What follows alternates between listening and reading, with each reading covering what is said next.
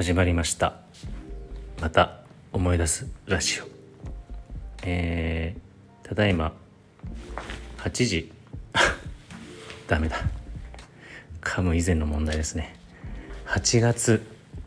5日の土曜日深夜の1時35分を回りました。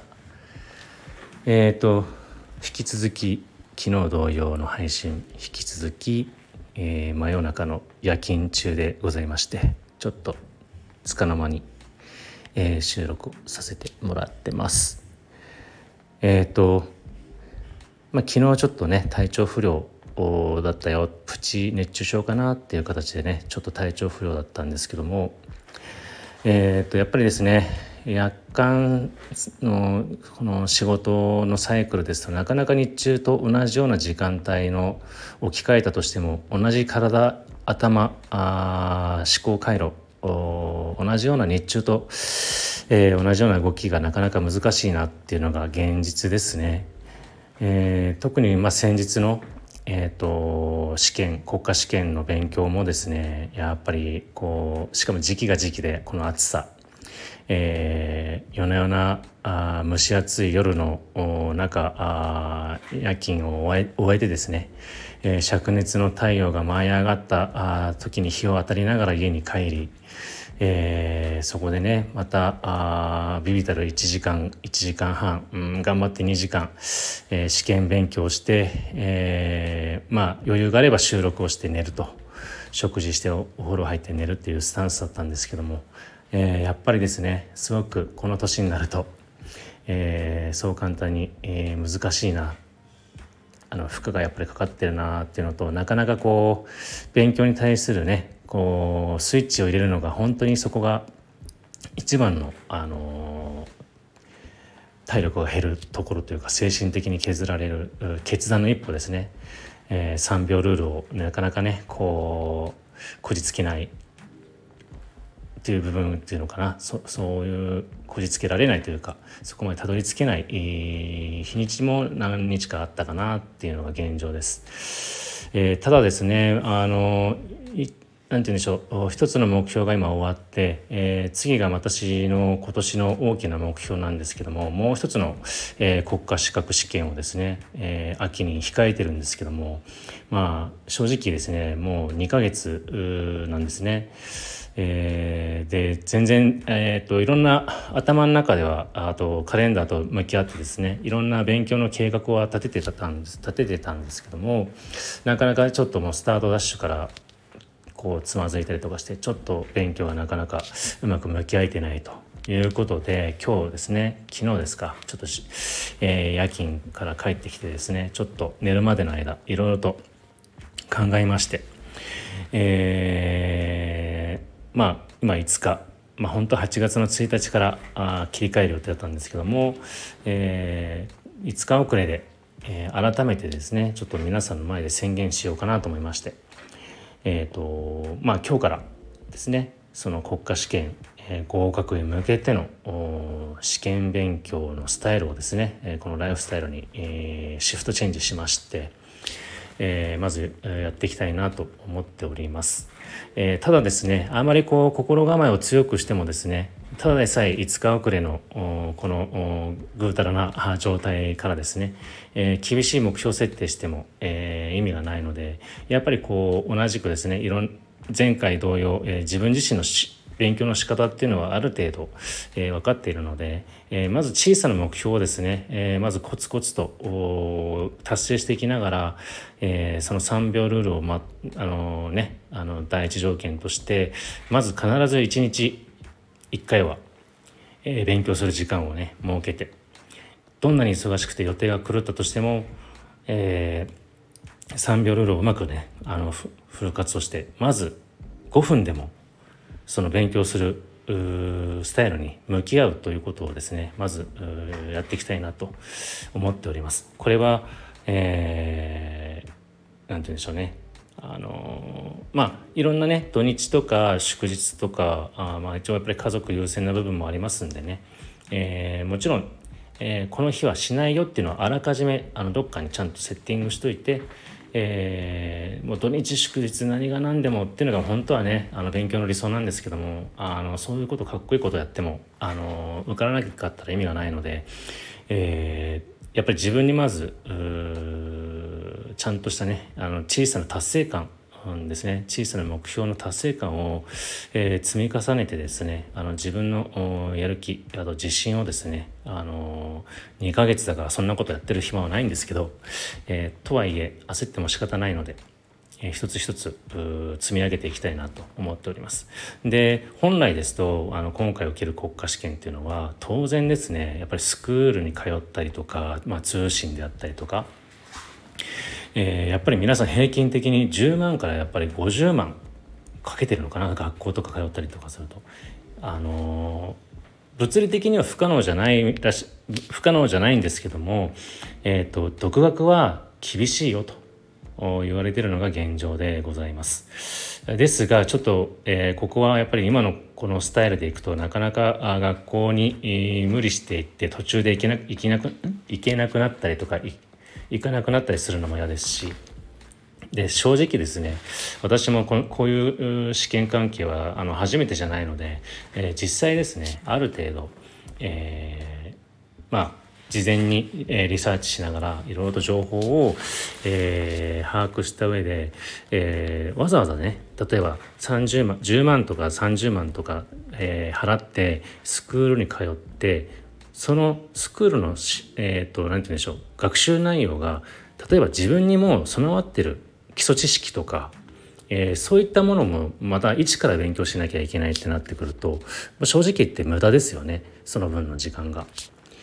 えー、なのであの変な話、えー、この資格を取ることによって100点を取まあ満点を取ってもう確実に例えば自分の今後、まあ、仕事なのかプライベートなのかわからないですけども役に立たせるすぐすぐ何て言うんでしょう、えー、この知識をフル活用するというような、えー、合格の仕方試験勉強の仕方は私は最初からするつもりはなく、えー、合格ラインを、えー、5%でも10%でも超えるためのね本当にあの何て言うんでしょう。あの省エネ勉強をしてですね、えー、確実にそれでも確実にその合格ラインを到達できるというねあの最低限のパワーを使ってですねで頭の中に入れるのは本当に、えー、ショートカットして最短のルートで合格への道というか、えー、つながるね勉強法をしたいなと思うんでいや正直断片的だけどここの初歩的な基本的な、あのー、知識は身についてるよと、えー、もしくはさらっと自分の独学で、えー、まあおさらいすれば、えー、取り戻しは効くよっていうところをわざわざその10万20万以上のスクールに通って払ってわざわざ移動するのかあもしくは配信で勉強するのか分かんないですけどもそこにまずお金をペイすること自体が多分、うん、無駄遣いだなと思ったので、えー、基本的には自分がいろいろと、えー、吟味して、えー、最低限まず基礎も基礎のおさらいと、えー、今回の試験内容に対する反映された、えー、テキスト、まあ、参考書ですよね、えー、とりあえず1冊購入してましてあとですね、えー、それに伴っていろんな応用の部分あと今年のその出題傾向とか展望に対する、えー、て言うんでしょうかねそういう試験サポートセンターみたいなところが実はありましてなんとですねそこがですねえー、そのまあ、今回特に重要視される問題というかあの試験問題のサポートをうまくこうまあ何て言うんでしょう工学への指南役というかですねそういうサポートを、えー、していただけるまあ何て言うんでしょうかね教材とかあそれも通信あ通信じゃなくてあのまあ、ネットで見て、えー、勉強できるような感じらしくあとはそこのセンターの人たちとうまくコミュニケーションをとって、えー、添削してもらったりとかそういったもののサポートコーサポート会社があるのを見つけましてなんとそこがですね、えーと、2万もしないんですよね。えー、そうなってくるともう大体10分の1ぐらいで、えー、まずある程度自分が必要な最低限の省エネ教材がここで揃ったんですよ。でなのでこれでじゃあ安くしたからね、内容が薄いのか、えー、内容が濃いのか充実するものなのかしないのかっていうのは当然やってみなきゃわからないですけどもただお金はお金でちゃんと払ってる以上はあの1,000円だろうが、ね、あの1万円だろうがやっぱりそこには自分が投資したっていうね、あのー、覚悟というか意思を持って払ってるんでやっぱり無駄にはしたくないですよね。うん、なのであの個人的には10万円払った人20万払った人50万払った人と私は、えー、トータルで3万もしないような教材を買って合格を目指す同じスタートラインに立て合格を目指すというところでやっぱり同じく合格するライン合格者の中に自分の名を連ねるっていうことは、えー、絶対にこれはもう何て言うんでしょうあの、スクールの問題じゃないんだよと。いうところをですね自分自身で証明したいなっていうのがちょっと正直なあところですね。だそういう部分ではなぜかじゃあ勉強しようというよりもそういうスタンスで勉強して 合格したっていうやっぱり自分に対しての何て言うんでしょうね、えー、自信とかですね、えー、褒めてあげるそういったものの一つの、えー、目標設定定ができたので、えー、これをね、あのー、ここで宣言することによってちゃんとまず勉強して、えー、結果を出せるように、え、ちょっとね、あのところどころで途中経過の報告ができればなと思いますんで、えどうぞ応援してあげてください。でもちろんねあのやっぱりこうやって配信することによってやっぱりその自分の身につけるものとか見てきたものとかやっぱりこうやって勉強してきて思ったことっていうのも含めてアウトアウトプットする練習っていうのは勉強にも絶対必要なんでやっぱり目に目で読んで、えー、ねこう音で聞いたりとかしたものをやっぱり口に出したりとかあやっぱり書いたりとかすることによってインプットとそのアウトプットのバランスをやっぱりアウトプットの方をどんどんどんどん割合を多分多くしていかないと勉強してる成果っていうのは絶対に出てこないと思うんですよね。なのでこういうことを言うことによって自分自身にもあの一つの何て言うんでしょう、えー、戒めじゃないですけどねバッとこう、えー、背中に背負わせて責任をですね、えー、目標も大きく持った上に毎日の小さな目目標をどんどん積み重ねて、えー、一歩一歩進められるようにちょっと、えー、気合い入れていこうかなと思っております。えー、なのでですね多分今日から約9月とか10まあごめんなさい実は10月試験なんですけども 10月に向けてこの2ヶ月間、えー、ちょっと頑張っていきたいなと思っております。でえっと一応ですねあの何回も言ってるかもしれないんですけども8月の25日来週かあごめんなさい。今月の最終週前の週で、えー、一応この夜勤スタイルが一通り終わる予定でございましてで週明けから、えー、皆さんと同様まあ一部の方はもちろん夜勤で頑張ってる方いらっしゃると思うんですがえー、日中のねあのミッションに切り替わるんでまたちょっと配信スタイルが変わってくるかと思うんですが、えー、こうしてね、えー、途中経過をまあ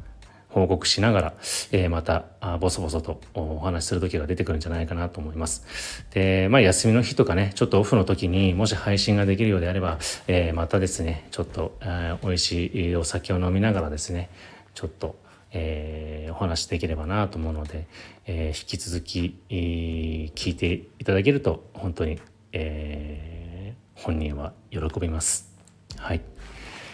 というわけで、えーと、今日は、えー、次の国家資格勉強ちゃんと真面目にやることを宣言して、